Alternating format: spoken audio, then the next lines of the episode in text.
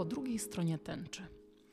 W stolicy Polski, mieście Warszawa, wśród wielu tysięcy rodzin żyła pewna rodzina motyli.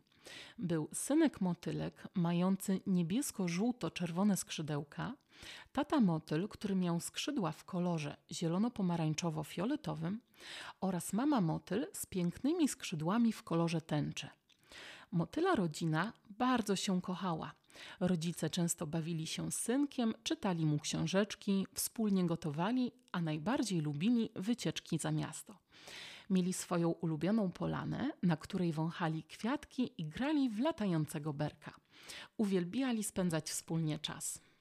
Pewnego dnia motyla mama poleciała do pobliskiego parku w poszukiwaniu jedzenia na obiad.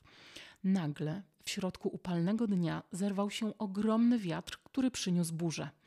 Deszcz lał strumieniami. Taka ulewa ludziom nie zagraża, ale dla delikatnego motylka, mającego cieniutkie skrzydełka, jakby były zrobione z papieru, okazał się śmiertelnie niebezpieczny. Motyl z chorymi skrzydełkami nie może długo żyć. Motyla mama wiedziała o tym, że jej namoknięte skrzydła spowodują, że niedługo umrze. Wróciła ostatkiem sił do domu i położyła się w łóżku. Nie mogła nawet zrobić obiadu. Była bardzo słaba, nie mogła latać i cały czas leżała w łóżku. Motyli tato musiał jej gotować i pomagać w najprostszych czynnościach.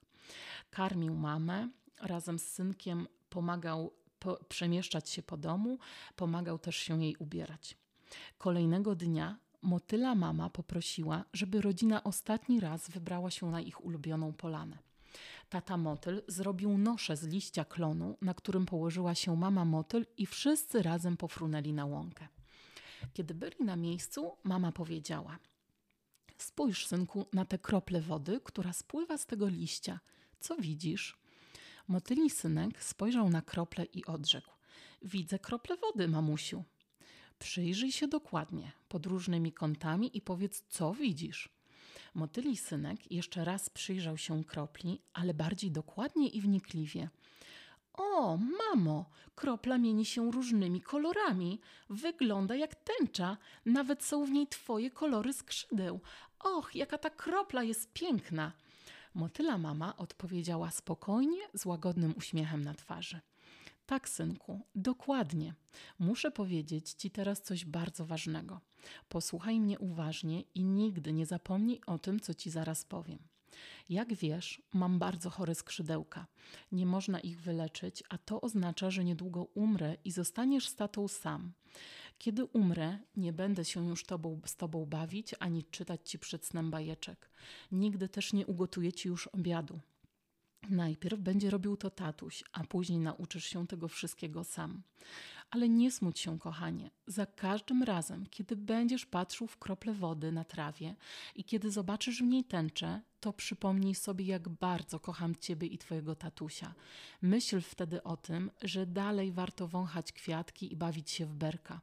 Motylku, nigdy nie zapomnij, że jesteś moim największym skarbem i nikt tego nie będzie w stanie zmienić, nawet wtedy, kiedy nie będę już żyła.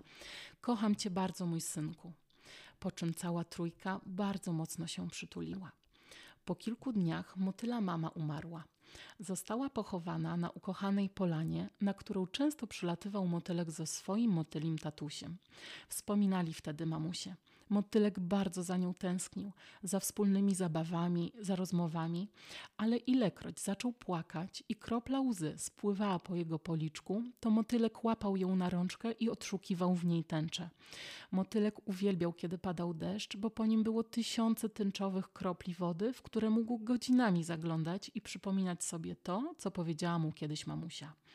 Czuł wtedy jej miłość, pomimo że jej już nie było razem z nim. Kiedy dorósł i urodził mu się jego synek, to często, kiedy padał deszcz, siadał z nim przy kropli wody, pokazywał mu kolorową tęczę i opowiadał o babci. Wspominał, jak się razem bawili, jak rozmawiali i jakim była cudownym i pięknym motylem. Dzięki temu motyla mama cały czas żyła w sercach i w pamięci swoich najbliższych.